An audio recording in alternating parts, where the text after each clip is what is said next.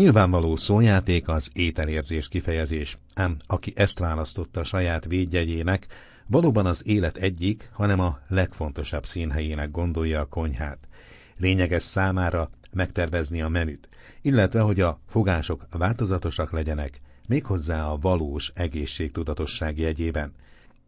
Ismereteit, módszereit szívesen adja át másoknak is, ahogy ő mondja, kicsit átírva a közismert hasonlatot, nem halat ad, hanem halászni tanít. Terei Víg Krisztina volt a vendégem. Tényleg a konyhában van a boldogság? Én azt gondolom, hogy ott kezdődik. Nagyon sok mindenre hat egyébként az étel, amit főzünk, és amit megeszünk. Tulajdonképpen egy történet is kapcsolódik ehhez a mondathoz, ha jól tudom. Igen, ugyanis van egy szakácskönyvem Paul Bocuse-től, amit ő dedikált nekem névre szólóan, és ezt a mondatot írta bele franciául, hogy a boldogság a konyhában van. Én egy picit átalakítottam, hogy a boldogság a konyhában kezdődik, mivel számomra ez azt fogalmazza meg, hogy az étel, amit készítünk, az rengeteg mindenre hatással van. Tehát nem is gondolnánk, mennyi mindenre pozitívan hat az, hogy főzünk. Egyrészt, hogy milyen alapanyagokat használunk, ez hatással van az egészségünkre. Ha ebben örömünket látjuk, akkor ugye ez egy önkifejezési mód is lehet, egy idő, egy kikapcsolódás. Mindemellett pedig ugye a közös étkezések azok így megalapozzák a családi beszélgetéseket, vagy egy párkapcsolatban is az alapokat, sokat, de hogyha csak saját magunknak készítjük az ételt, az is így az önszeretetnek szerintem egy formája. És akkor most csak így néhány gondolatot mondtam, de ugye ezek mind hatnak a későbbiekre, a további dolgokra az életünkben. Na de én kicsit az előzményekre lennék kíváncsi, mert azt írja magáról, hogy szenvedélyem a főzés, az utazás és a fotózás. Na de mióta? Hú, hát ez nagyon régóta. Főzni mindig is nagyon szerettem. Már kiskoromban érdekelte a konyha, tehát anyukámnak elég sokat segítettem, meg emlékszem, hogy gyerekkoromban, amikor angolul tanultam, akkor az angol könyvben volt egy pogácsa recept, amit így megsütöttem egyedül meglepetésből anyukámnak.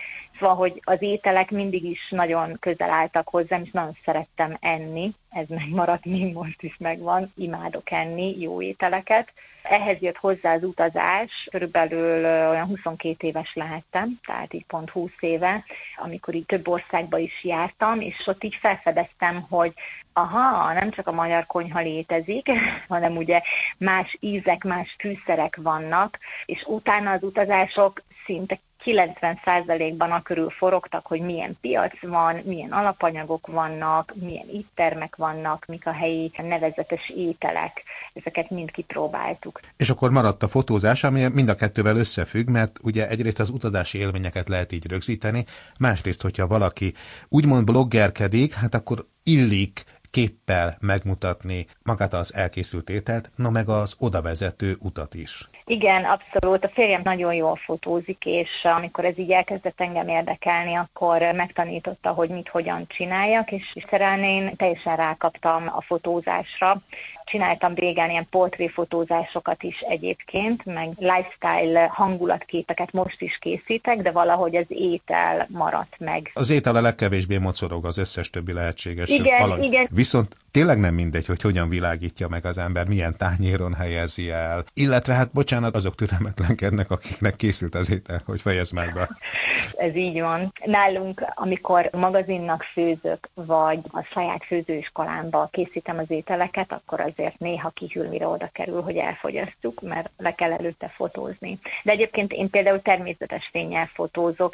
Van egy ilyen tévhit, hogy ami a képen szerepel, az az étel nem ehető. Egyébként kérdést is kapok, hogy az én ételeim megehetőek, amik a fotókon szerepelnek, és mindig szoktam mondani, hogy igen, tényleg vannak olyan projektek, amikor egy ételfotós nem valódi ételt fotóz, de én nem ilyeneken dolgozok, én mindig ehető ételeket készítek, és utána tényleg az elfogy, csak már nem mindig meleg. Az egy dolog, hogy az ember magának készít valamit, vagy a vendégeinek. És ez egy teljesen másik, hogy amikor elkezdi ezt megtanítani, mert nem mindenki született pedagógus például. Ehhez kell egyfajta érzék talán, hogy át is tudjuk adni az információt. Én azt gondolom, ez többé-kevésbé sikerül, de talán a tanulóim lehet, hogy jobban tudják ezt. Hogy kell ezt elképzelni? Nyilván látunk ilyen televíziós showműsorokat, de a valóságban azért nem egészen úgy megy. Én főzőiskolám az egy online felület, és emiatt rengeteg kérdést is kaptam még régebben, még egyébként a Covid előtt, hogy úristen, hát hogy lehet online megtanulni főzni, mert ugye a főzőiskolák általában személyesek, el kell menni, ott látjuk, meg tudjuk fogni az ételeket, az alapanyagokat, a tésztát, stb. Tehát más tapasztalást ad.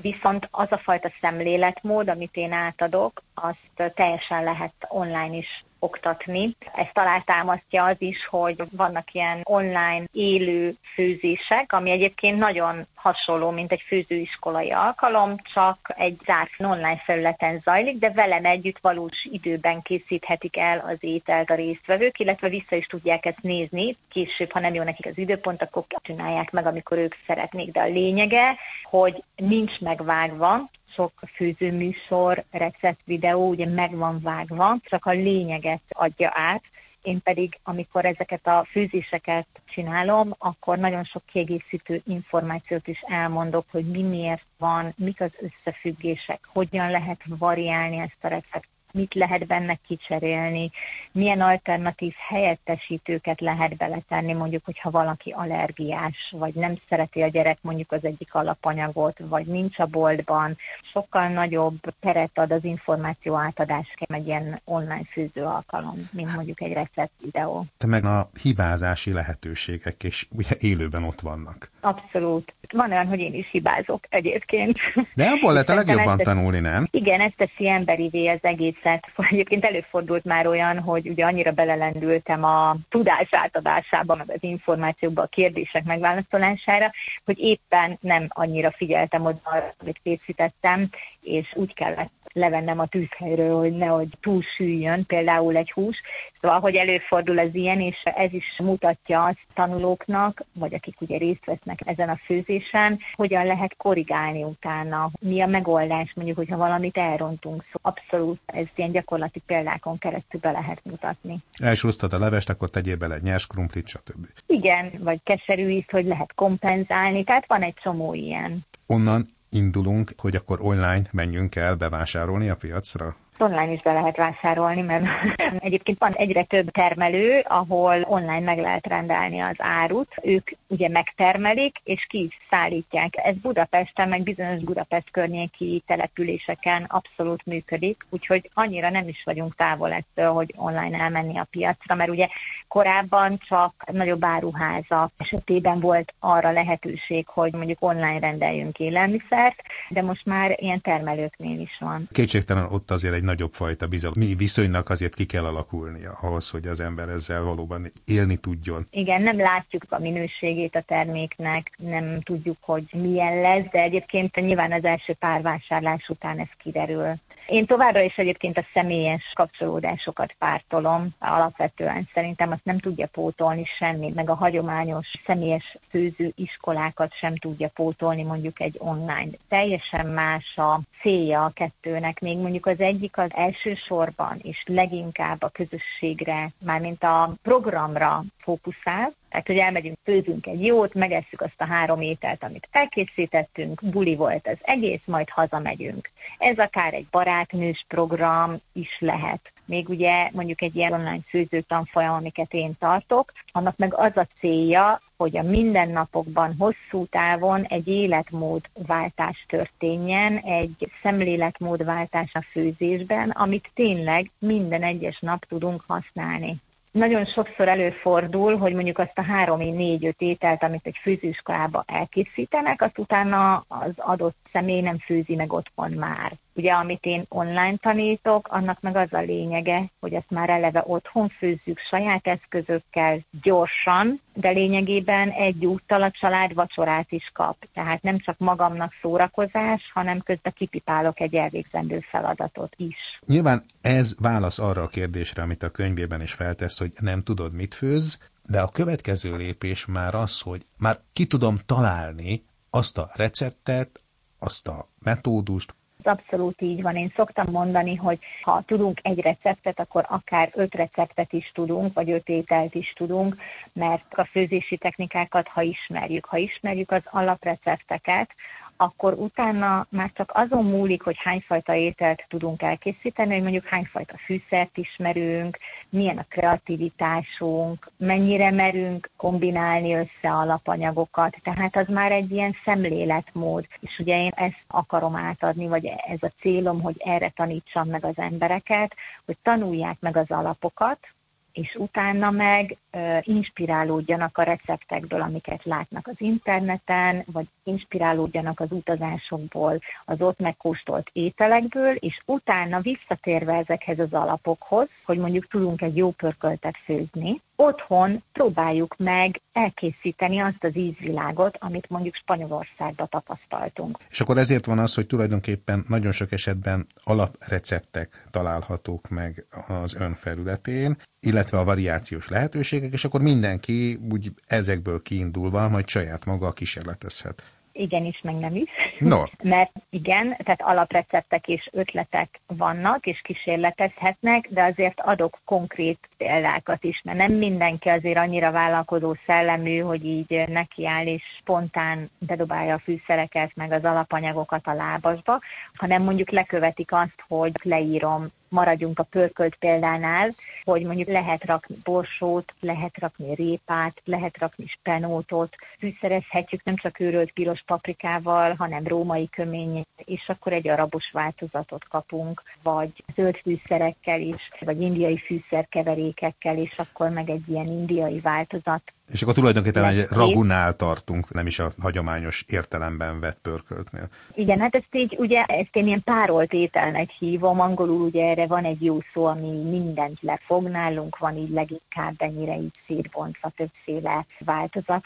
Igen, ez a szószos ragúra gondolok ebben az esetben, ugye mindegyiknek az alapja ugyanaz, bármely nemzetnél nézzük, hogy elkészítünk egy fűszeres alapot, utána belerakjuk, amit belerakunk, ami hús vagy zöldség, és utána felöntjük valamivel, ami egy ilyen folyadékot ad, egy szaftot ad, és akkor ezt az egészet összefűz. Na most az, hogy milyen fűszeres alapot készítünk, az variálható. Az, hogy mit teszünk bele, az variálható. Az, hogy mivel öntjük fel, szintén variálható.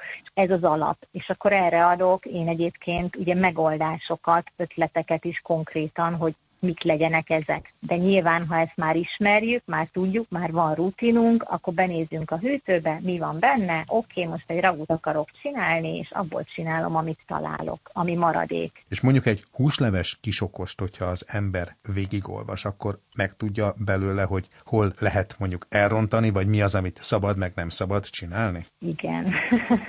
Szerintem igen. Kiderül például belőle, hogy csirkemelből ne készítsünk húslevest, mert a csirke kemelben nincs olyan rész, olyan szövet, amitől a húslevesünknek tartalmas íze lenne, mert ez a tartalmas ízt, ezt a kötőszövetek adják, mint a csont, mint a bőr, mint az inak, a porcok. Ugye ebből oldódik ki mondjuk a zselatin, ami egy testes a húsleves, tehát hogy, hogy van egyfajta íz, nem olyan vízszerű, hanem van egy állaga. Amit utána, hogyha ugye... beteszek a hűtőbe, akkor ilyen kocsonyássá válik majd. Pontosan. Szóval enélkül a húsleves nem lesz annyira finom. Megcsinálhatjuk csirkemelből, csak nem igazán lesz jó. Meg az is kiderül, kiderül, hogy ha készen van a húslevesünk, akkor utána az egy alap. Azt fogyaszthatjuk úgy, ahogy mi itthon Magyarországon fogyasztjuk, de egyébként inspirálódhatunk más országok konyháiból is, és telepakolhatjuk zöld fűszerekkel, összeforralhatjuk még akár másfajta fűszerekkel is, piríthatunk bele gombát, szóval, hogy rengeteg-rengeteg módon lehet tálalni egy húsleves. Nem beszélve azokról a módszerekről, amikor már órákon át párolnak mindenféle húsokat, aztán beteszik a hűtőbe, megint előveszik, és akkor ez már egy egészen különleges ízvilágot is képes elővarázsolni. Egyébként a jó húslevesnek még a másik titka, tehát azon kívül, hogy milyen húsból készítjük, az az, hogy ez egy türelemjáték, tehát sok munkánk nincs vele, mert tényleg pár perc alatt összeállítható, viszont nagyon sokáig kell főzni az az igazán jó húsleves, amit nagyon lassú tűzön órákon keresztül főzünk, és hagyjuk, hogy úgy az ízek összeérjenek, kifőjenek minden alapanyagból. És hogyan érnek össze az ízek annál, aki évente több mint 200 új receptet alkot, mert néha nekem az a rémálmom, amikor valaki ilyesmit mond magáról, hogy már ott a kolibri tojásos szarvas gomba trüffel, kaviár szavinyonnal van, mert hogy továbbá nem lehet fejleszteni. Mindig van tovább. Igazából én is mindig meglepődöm, amikor így összeszámolom, hogy évvégén meg szoktam csinálni, hogy hány recept került ki a kezeim közül az adott évben, és akkor én is leszoktam döbbenni, úristen, de valahogy mindig jönnek ötletek, és mindegyik egy kicsit más. Valamilyen más fűszer kerül bele, más alapanyag a magazinoknak, amikor dolgozom, akkor ott témákat szoktam kapni, és egyébként ez nagyon jó, mert sokszor van olyan téma, amit én magamtól nem biztos, hogy feldolgoznék. Viszont így kénytelen vagyok, és ez mindig nagyon jó kihívás jelent számomra, mert én is újat tanulhatok, újat tapasztalhatok, új recepteket alkothatok, új ízeket tehetek bele, úgyhogy ez egy jó kihívás valóban. Hogy is mondják, hogy a határidő a legjobb ihlet. Én láttam olyat, hogy szívalakot idéz a sült csirke. Igazából a kiterített csirke az egy nagyon jó sütési technika, mert sokkal gyorsabban elkészül, mint mondjuk egy egészben sült csirke, de mégis az egészben sült csirke hatását adja. Sőt, ugye még egy előnye van ennek, hogy ha egyben sütjük a csirkét, akkor ugye az az alsó része, ami a tepsivel érintkezik, az nem lesz ropogós. Nem lesz ugyanolyan, mint mondjuk a felső része, amit ugye a sütőnek a levegője ér. Viszont ha kiterítjük a csirkét, akkor gyakorlatilag minden bőrös felület ropogósá sül, és ugye kivágjuk ezt a gerincét, de ezt meg le tudjuk fagyasztani, és később húslevesbe bele tudjuk tenni, és viszont a sült csirkében amúgy sem ennénk meg a gerincrészt, amúgy ez egy látványos dolog is, mert amúgy jól néz ki, de közben meg praktikus is, tehát nem öncélú a látványos. És abszolút nem öncélú, hogyha az ember megismerkedik a varázslatos villámreggelik világával, mert hát én bizony, amikor a gyerekekkel el kell indulni iskolába, akkor az is varázslatos, hogy egyáltalán megreggeliznek.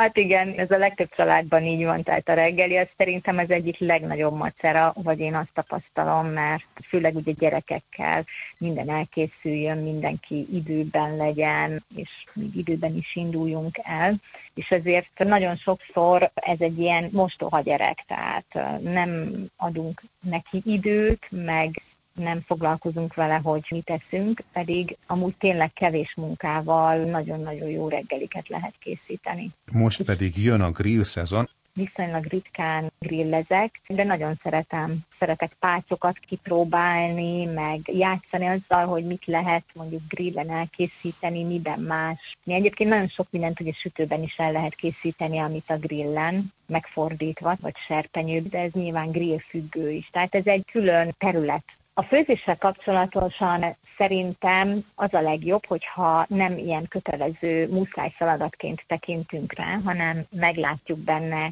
egy kicsit a szépet, az alapanyagoknak a szépségét, és megpróbálunk örömmel elkészíteni egy ételt, mivel ennek nagyon nagy hatás tényleg a mindennapunkra. Tehát az egészségünkre, arra, hogy mit esznek a gyerekeink, mit adunk a párunknak, mit adunk saját magunknak. Arra kell gondolni, hogy hosszú távon az, amit ma megeszünk, az megtérül, mert beépül a szervezetünkbe, és egy egész tudatosabb életet tudunk élni általa.